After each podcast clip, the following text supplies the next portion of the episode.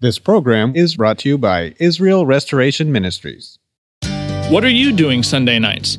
Come join Friendship with God radio Bible teacher Tom Cantor of the Friendship with God Fellowship Church every Sunday night at 5:30 p.m. at The Vine at 9336 Abraham Way, Santee, California.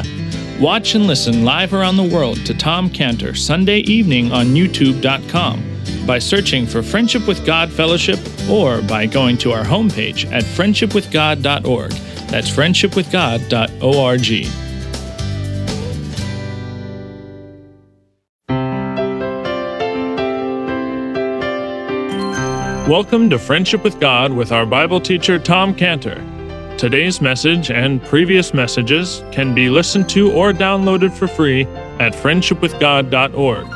That's friendshipwithgod.org. You can also obtain free resources from Tom Cantor and view our online bookstore at friendshipwithgod.org or call us at 800 247 3051. That's 800 247 3051. Tom Cantor also has a daily devotional verse that comes out each day by email and on Facebook. To receive this small daily devotional verse that Tom Cantor puts out, you can sign up at friendshipwithgod.org. That's friendshipwithgod.org. Or find Tom Cantor on Facebook by searching for Tom Cantor and Friendship with God. Now, here's our Bible teacher, Tom Cantor. All right. Well, if you turn in your Bibles, please, to Hosea chapter 5, we're going to continue in this wonderful book, uh, one of the most unusual books in the Bible. Never was there a prophet who God uh, required to sacrifice his family life, love life, married life, in order to become God's visual illustration to Israel of the spiritual adultery that they were guilty of. Let's pray. Father, thank you so much for your word this morning, Lord. Your word is a light that we need so much on our journey. It's the lamp. And so we pray, Lord, that you would speak to our hearts now in Jesus' name. Amen. So, Hosea chapter 5. It's a, um, it's a chapter here, uh, 15 verses, and here's how it starts Hear ye this, O priests, and hearken, O ye house of Israel. Give ye ear, O ye house of the king, for judgment is toward you, because you've been a snare on Mizpah and a net spread upon Tabor. The revolters are profound to make slaughter, though I have been a rebuker of them all. I know Ephraim, and Israel's not hid from me now. O Ephraim, Thou committest whoredom, and Israel is defiled. They will not frame their doings to turn unto their God. For the spirit of whoredoms is in the midst of them, and they have not known the Lord. And the pride of Israel does testify to his face. Sure, therefore shall Israel and Ephraim fall in their iniquities. Judah also shall fall with them. They shall go with their flocks and with their herds to seek the Lord, but they shall not find him. He hath withdrawn himself from them. They have dealt treacherously against the Lord, for they have begotten strange children. Now shall a month devour them with their portions. Blow ye the cornet in Gibeah and the trumpet in Ramah. Cry aloud in Bethaven. After thee, O Benjamin. Ephraim shall be desolate in the day of rebuke among the tribes of Israel, for have I made known that which shall surely be. The princes of Judah were like them that remove the bound. Therefore will I pour out my wrath upon them like water. Ephraim is oppressed, broken in judgment, because he willingly walked after the commandment. Therefore will I be unto Ephraim as a moth, and to the house of Judah as rottenness. When Ephraim saw his sickness, and Judah his wound, then went Ephraim to the Assyrian and sent to the king Jareb, Yet could he not heal you nor cure you of your wound. For I will be unto Ephraim as a lion, and as a young lion to the house of Judah. I, even I, will tear and go away. I will take away, and none shall rescue him. I will go and return to my place till they acknowledge their offense and seek my face. In their affliction, they will seek me early. So the book of Hosea has stood and it stands today as a monument to the fact that God does speak before he judges. He does warn before he comes down in wrath. And that's what this is. This is a giant warning to the house of Israel, the book of Hosea is. It starts out with this word, chapter 5 here starts out with this word, hear. Hear ye this. It addresses the priests. Hearken. It addresses the house of Israel. Give ear. It addresses the house of the king. And it says, judgment is toward you. Judgment is toward you. That's a warning, a warning that God has made to Israel. And it's amazing how little regard Israel took to God's warning. Judgment is toward you, just like today. It's amazing how little regard people take for the fact that judgment is toward them. That's the same thing as God saying, You're walking right down the middle of the road to hell, right down the middle of the road in hell. And so God cries out to Israel with this word, this very special word, three words, in fact hear, hearken, give ye ear. Three very graphic words. Shema. Hear, he says, Shema, which is how God called out to Israel in the last chapter. In chapter 4, the same word, he starts off in chapter 4. He says, Hear ye the word of the Lord, you children of Israel. The Lord has a controversy with the inhabitants of the land because there's no truth, there's no mercy, there's no knowledge of God in the land. So the word Shema has within its meaning purpose or intention. The word Shema doesn't just mean hear with the purpose of understanding. The word Shema means to hear with the purpose of obeying. So, the word Shema has within it this idea that there's an action which follows the understanding. Let me hear, it's not let me hear so I can know. That's not Shema. Shema is a let me hear so I can do. And so when the word Shema is what the Lord Jesus was talking about when he said in John 15, 14, John 15, 14, ye are my friends if ye do whatsoever I command you. Friends of the Lord Jesus exercise Shema. They hear the word of the Lord Jesus and they do what he says. In Matthew 7 24, he put it this way Matthew 7 24, therefore, whosoever heareth these sayings of mine and doeth them, I will liken him unto a wise man which built his house upon a rock. Builders on the rock of the sayings of the Lord Jesus exercise Shema. They hear the Lord and they do what he says. Then the Lord goes on and uses another word in verse 1, which is translated for us hearken. This is the Hebrew word kashab. Kashab. Kashab means to, it has within it the idea of bending. It has the idea of inclining toward. I have a lemon tree on my backyard. It's built, on, it's on a bank in my back of my house. And there's a hedge behind it, and the hedge is tall, and so it creates a shadow. And so that lemon tree has bent itself in the direction of the sunlight. You look at the, the trunk of that tree and you can see the tree is bending itself toward there. That's a picture of the Hebrew word kashab. Kashab means to bend, like to bend to the light. So by using the word kashab, God is saying to Israel, you, that they should bend toward him. They should lean toward him. It's like the picture that God paints of the opposite. He uses the word kashab in this verse of Zechariah 7 11. Zechariah 7 11, when he explains what it means to not kashab. When he says in Zechariah 7 11, they refused to hearken, they refused to kashab and pulled away the shoulder and stopped their ears that they should not hear, and stopped their ears that they should not shema. So you have within this verse in Zechariah 7:11 the two words that are found in Hosea 5:1, which are the words kashab and shema. They refused to kashab, they refused to hearken, they pulled the shoulder away and they stopped their ears that they should not shema. So when they refused to kashab and they pulled the shoulder away, that's a picture of a person who's going the wrong way. And God tries to stop that person by putting his hand on their shoulder.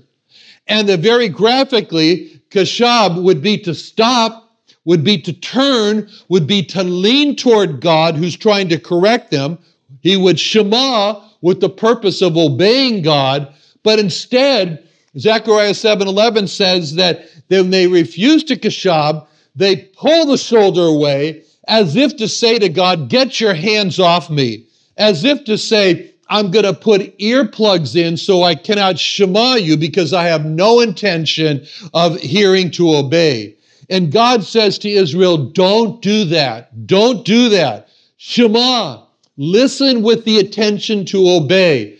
Kashab, turn to and lean to the God who's correcting you. Because God says, he goes on further in verse 1, Hosea chapter 5, verse 1. He goes on further in verse 1 and he says, Give ye ear, give ye ear. This is another Hebrew word, azan, azan.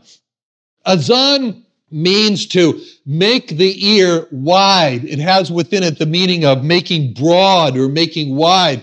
Now, we've all seen people, and I know I'm, I'm not trying to make fun of people, but we've all seen people with really big ears. You know, kind of like you almost you do a double take, so boy, that guy has really large ears. Ears that just seem to spread out over the side of the head, like they look like satellite dishes. They're so large. And when we see that, we think, boy, he must hear everything. And that's the word azan. By using this word azan, God is saying, don't miss anything that I'm saying to you. Make your ears large, make them broad. So by using that, God is saying, get what I'm saying, don't miss. So God is telling Israel what he has been to them. He says, he says, first of all, he says, listen, it's very important you understand the judgment is toward you. You're walking right down the middle of the road to, to destruction. And then he says that my, I have been to you, Israel, in verse 5. I have been a rebuker of them all. And that means that there's one song that all of us can sing, all of Israel sang, and that's the song of Isaiah 53 6. Isaiah 53 6. The song that says, that, that, not the Frank Sinatra song of I Did It My Way, but the other song that says, All of us, all we like sheep, have gone astray. We've turned everyone to his own way. And with his own way, that's the song of our lives. We want our own way. We push to get our own way. We hurt other people to get our own way. We resist God to get our own way. And the Bible says that our own way is the way that's going away from God. It's the way of going astray from Isaiah 53 6. And what we need to do is to stop from going our own way and get a good, healthy dose of what God calls rebuke, a good, healthy dose. And so God steps in in verse 2 and says, I have been a rebuker of them all.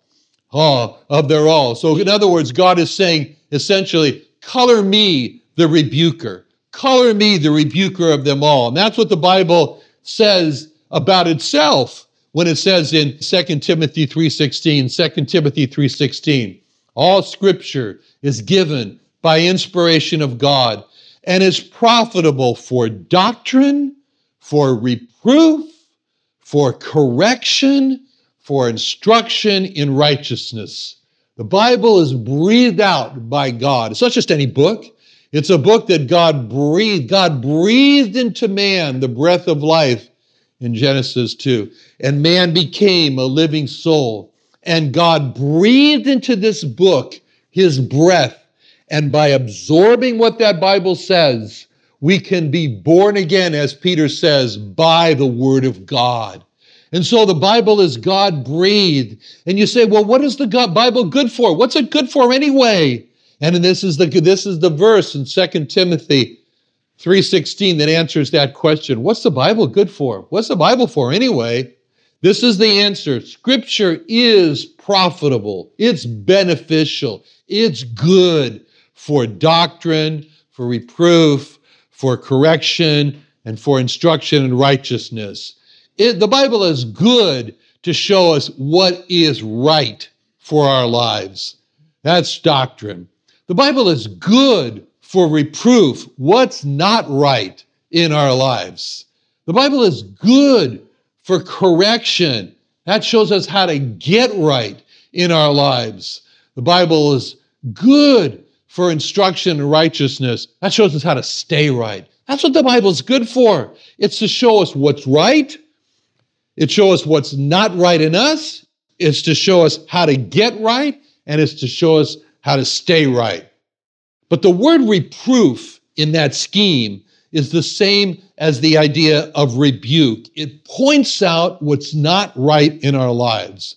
If a person has no interest to Shema, if a person has no interest in hearing what is not right in their lives so that they can progress to getting right and to staying right, if they don't have the full sequence of the Shema, then the Bible has no value for that person because the Bible is like God. It's like God in Hosea 5 2, a rebuker of them all. Now, the natural tendency that man has, that we have within our hearts, when something is pointed out, when the natural tendency that we have in dealing with sin is to just do what Adam did in dealing with sin. As it says in Genesis 3 8, Genesis 3 8, they heard the voice of the Lord God walking in the garden in the cool of the day, and Adam and his wife hid themselves from the presence of the Lord God amongst the trees of the garden. And the Lord God called unto Adam and said unto him, Where art thou? And he said, I heard thy voice in the garden. I was afraid because I was naked and I hid myself. Adam was afraid when he sinned and he tried to hide himself from God. And that was useless of Adam to try to do that from God because no one can hide from God. As it says in Hebrews 4:13, Hebrews 4:13, neither is there any creature that is not manifest in his sight, but all things are naked and opened unto the eyes of him with whom we have to do. As it says in 1 Samuel 16 7, 1 Samuel 16 7, the Lord seeth not as man seeth, for man looketh on the outward appearance, but God looketh on the heart. And Adam didn't really know the Lord in certain areas. Adam knew the Lord as his creator, but when God was calling out to Adam, in Genesis 3 9, in Genesis 3 9, when it says, The Lord God called unto Adam and said unto him, Where art thou? God wasn't calling out to Adam because he, he was like Mr. Magoo with thick glasses on. He said, Now, where did I put that Adam last? Where was he last? He must be somewhere around. He didn't misplace Adam. God was calling out to Adam, Where art thou? to send a message to Adam that Adam didn't know about the Lord, and that was that God cared about Adam that God came to look for Adam to save Adam from his sin because God cared. He wasn't coming after Adam to destroy Adam, and that was the God that Adam didn't know. So Adam was running away from God. And that's the message that the Lord Jesus came to earth to bring that he cared for man. He cared for man that had sinned, that he wants to save man who had sinned, that he came not to destroy man who had sinned because he said in Luke 19:10, Luke 19:10, the Son of Man has come to seek and to save that which is lost. In Luke 9:56, Luke 9:56, the Son of Man is not come to destroy men's lives, but to save them. In John 10 10, John 10 10, the thief cometh, not but for to steal, to kill, to destroy. I am come that they might have life, and that they might have it more abundantly. John 12, 47, John 12, 47. If any man hear my words and believe not, I judge him not. I came not to judge the world, but to save the world. And finally, 1 Timothy 1.15, 1 Timothy 1.15, Christ Jesus came into the world to save sinners. The only reason that the Lord Jesus will not save the sinner and will not give life to the sinner and judge that sinner is because of Hosea 5 4. They will not frame their doings to turn unto the Lord, for the spirit of whoredoms is in the midst of them. The sinner himself stands in the way of his own rescue because he refuses to frame his doings to turn to God. What does that mean? What does that mean to frame his doings? It means to put a frame around the picture, to put a frame around it and to say, the frame says, this is sin. This is not a mistake. This is sin. This is sin against God. This is me in this picture here. I have framed this picture. This is me 100% responsible for my sin. I'm worthy of judgment. I'm worthy of death because I'm a sinner. And if a person puts that frame around their lives, then God says, All right, now I can help you. Now I can help you. But if a person puts another frame around his life, a frame that says, This is a picture of a good person. This is a picture of a person, of a righteous person. I deserve to be admitted into heaven. Then that person has not framed his doings to turn to God. And the Lord Jesus says, I'm sorry, I can't help you. I can't help you because Matthew 9 12, Matthew 9 12, when Jesus heard that, he said unto them, They that be whole, they need not a physician, but they that are sick. Picture a person who comes to the doctor, comes to the doctor, sits down in the doctor's office, sits down. The doctor says to him, What's the doctor always says the same thing? What seems to be the problem? What seems to be the problem? And the person replies, Problem? There's no problem. I'm not sick. I'm healthy. And the doctor says, Well, if you're if there's nothing wrong with you and you're healthy, what are you doing here? Why'd you come to me? That's exactly what people do today. Exactly what people do today. That's what the Pharisee did in Luke 18 11. Luke 18 11. The Pharisee stood and prayed thus with himself God, I thank thee that I am not as other men are, extortioners, unjust, adulterers, even as this publican. I fast twice in the week. I give tithes of all that I possess. And just like that person says to the doctor, I don't have heart disease. I don't have cancer. I don't have diabetes. I don't have any medical problems. I'm healthy. So the first step, God says, frame your doings, frame your lives as being sinful, and fall on the mercy of God to help. Why wouldn't a person frame his doings and turn to the Lord?